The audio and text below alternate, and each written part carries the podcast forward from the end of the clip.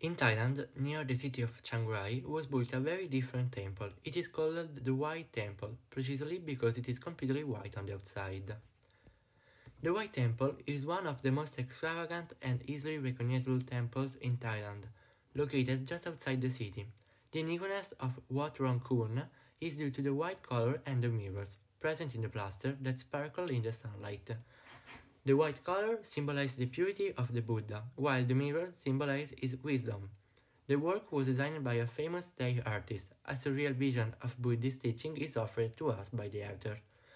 Construction began in 1997, but the completion date is not, is not yet clear.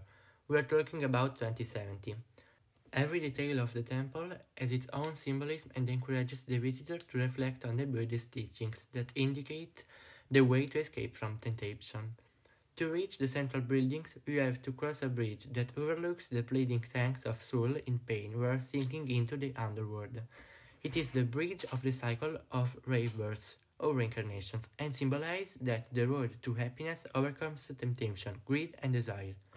After crossing the bridge, the visitors arrive at the Gate of Heaven, Two big white naga accompany the faithful to the temple inside which, in addition of course to the images of Buddha, later in usual frescoes can be mirrored.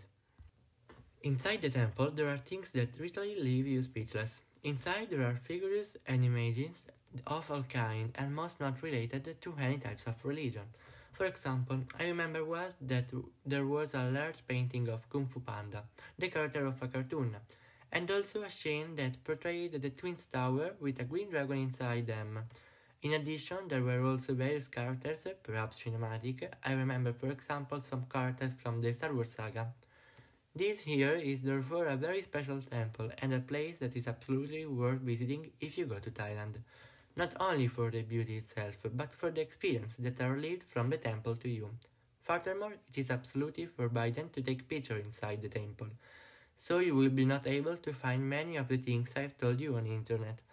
I was told by the tour guide that photos cannot be taken because inside there are channels that indicate the evil of humanity, and therefore they must remain located inside and cannot be taken outside through photos, for example.